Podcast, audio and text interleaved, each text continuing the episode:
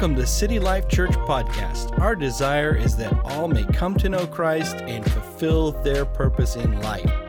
We welcome you to head over to our website for more information. God bless you and enjoy the message. Again, everybody. Thank you for worshiping with us. And it's just a great joy just to be in God's presence and spend time with Him. Today, I just want to continue on in the series that we started last week uh, about living in perilous times. You know, uh, I was talking about being people of purpose in perilous times, and the question, what is your purpose?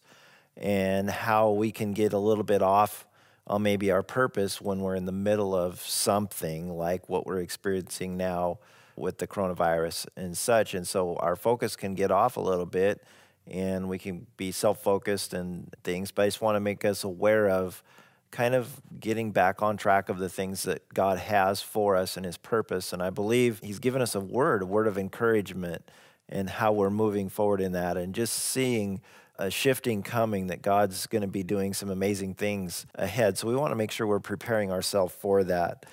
I believe that God wants to uh, continue to instill in us a boldness and a confidence to be strong and believe in what we believe in and believe in what the Spirit of God is telling us during these perilous times. And we need to walk in the divine power that God is enabling us to walk in more than ever before as we're moving forward in our lives. Uh, I was thinking a lot about uh, in the last few weeks, I keep being taken back to the children of Israel and the kind of the whole process for them. And so there's a lot of things that we can pull out of that story as we're kind of walking through this on our own now, a few thousand years later.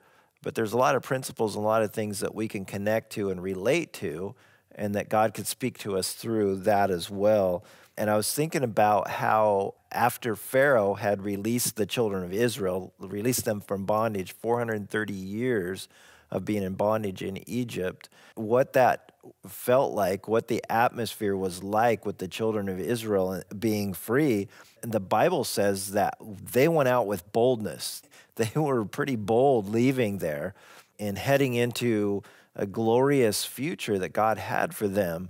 And so at that time, you know, in the good times, you can be bold, you can grab a hold of the boldness but I want to take us into a portion of scripture. So if you jump forward just a little bit after them being released, if we look in Exodus chapter 14, starting in verse 4, here comes a little bit of a test. It says this, and once again I will harden Pharaoh's heart. This is God speaking, and he will chase after you. I have planned this in order to display my glory through Pharaoh and his whole army. I don't know about you, but I don't always like it when God chooses to do it that way.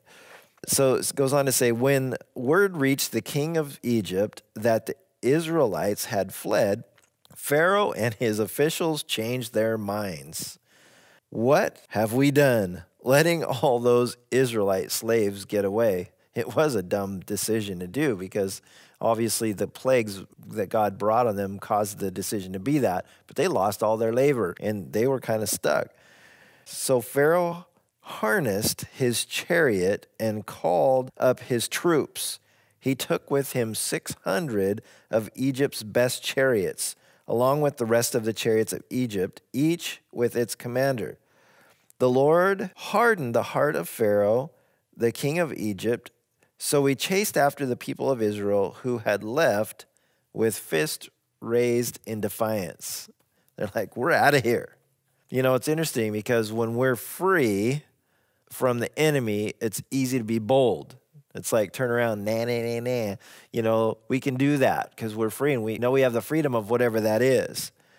But boldness really is tested when the enemy is chasing us. So here's the test the enemy is chasing us. And so the Egyptians followed after him. And the Bible says, so when, when they recognized and realized that, Bible says they were afraid. Fear all of a sudden came back. It replaced the boldness. And so in this case, fear followed the boldness.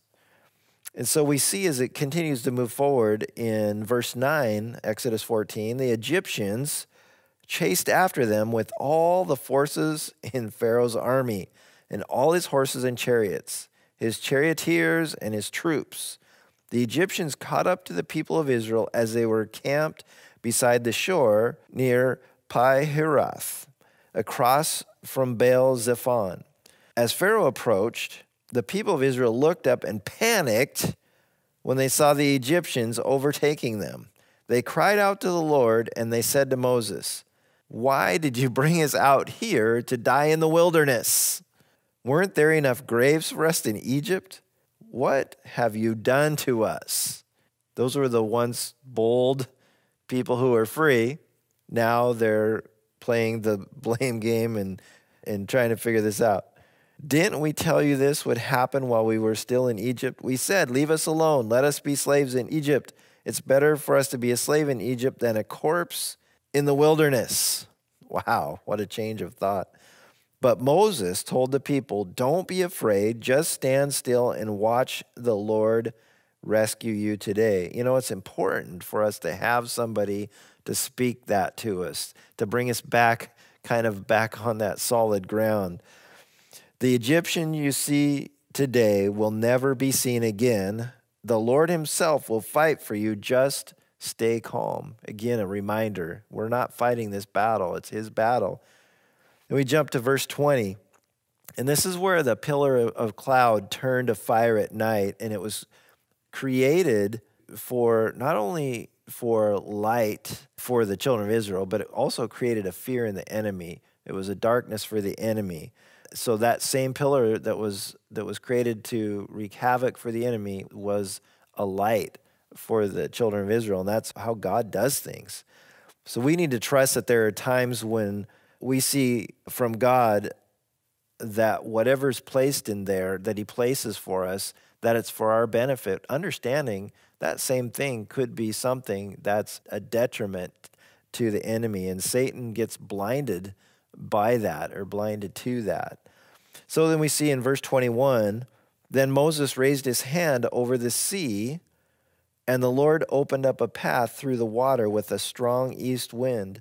The wind blew all that night, turning the seabed into dry land. So the people of Israel walked through the middle of the sea on dry ground with walls of water on each side.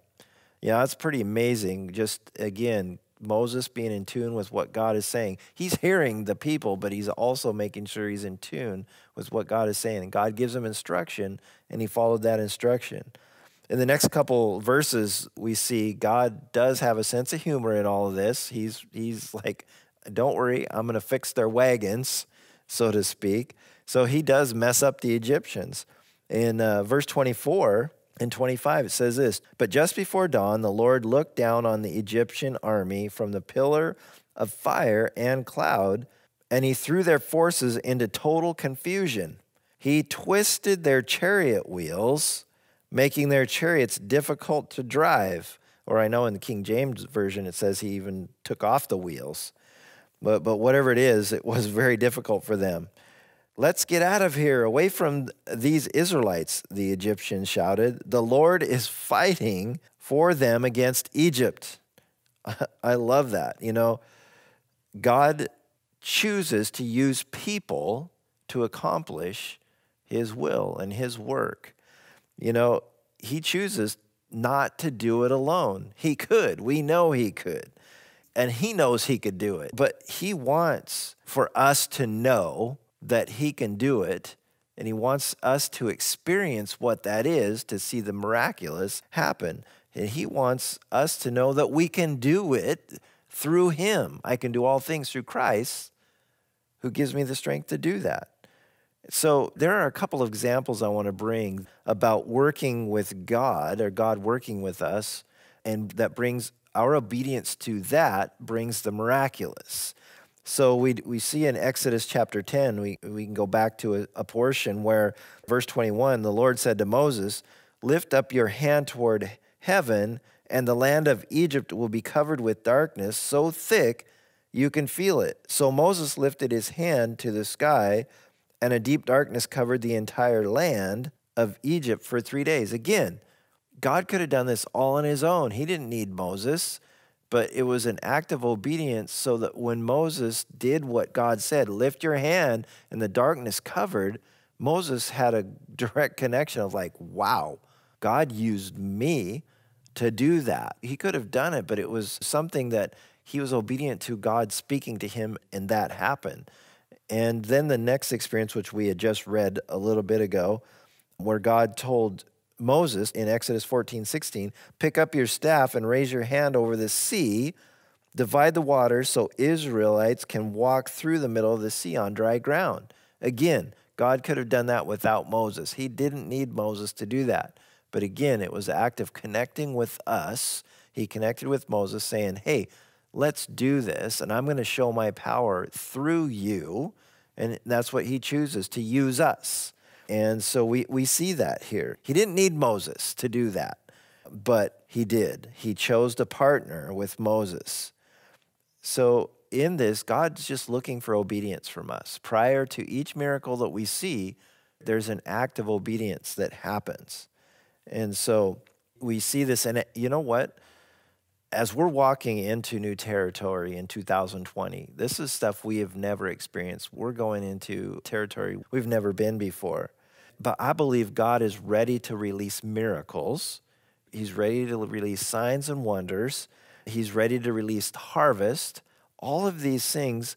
But right now, what he's looking for is an obedient partner to work through.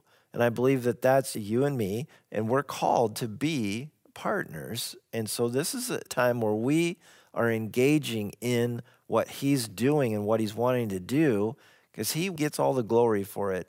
But it increases our trust and our faith in God when we jump in in this. You know, He gives us the easy part, really, and He's the one that does the hard part. He does the rest. Yes, we're living in perilous times, but we are walking into an outpouring of the Holy Spirit like we've never seen before. We are becoming a people of purpose in perilous times. And that's important for us that we are a people of purpose in perilous times. So then we see it goes on after the Egyptians are dead, the children of Israel feared the Lord and believed him and they believed Moses. And so we see this progression. Here's the important thing that I want to mention they believed him before the miracle and they believed him after the miracle but for whatever reason, they didn't believe him during the challenge that they're faced. Boy, I tell you, that's a word for all of us because, you know, before something happens, we can say, Yes, Lord, we believe you can do this. And then we look back afterwards and say, Wow, yeah, I believe God was going to do that. But we're in the middle of it.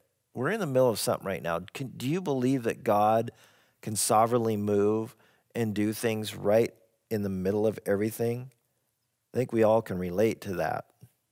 So we see here, not but three days later, the children of Israel were complaining to Moses.